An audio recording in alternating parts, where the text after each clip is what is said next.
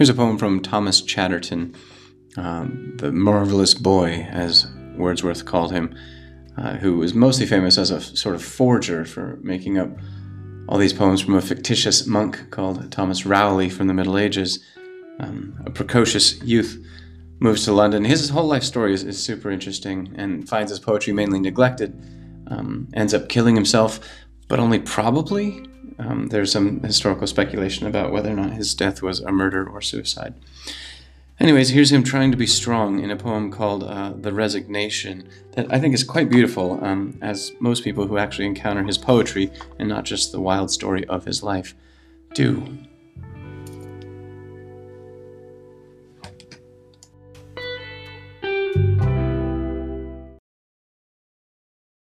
The Resignation by Thomas Chatterton.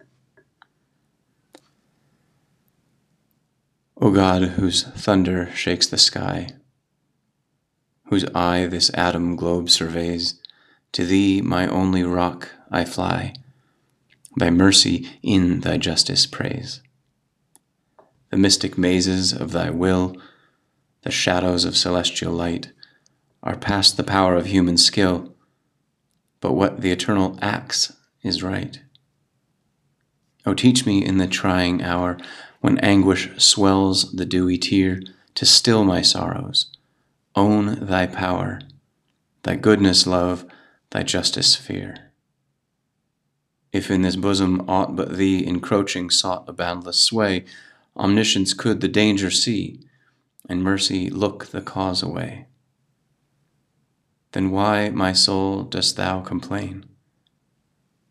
Why drooping seek the dark recess?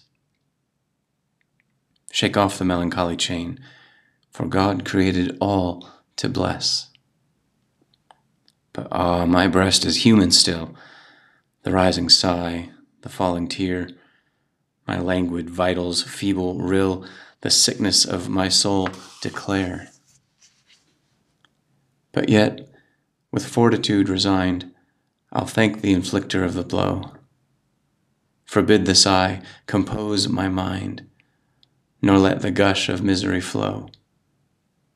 The gloomy mantle of the night, which on my sinking spirit steals, will vanish at the morning light, which God, my east, my sun, reveals.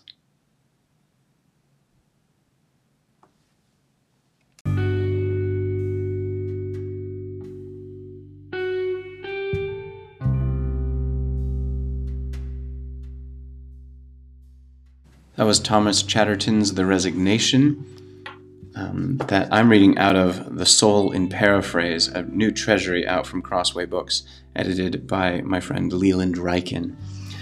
Alicia Willett, wishing you all well uh, during this quiet time.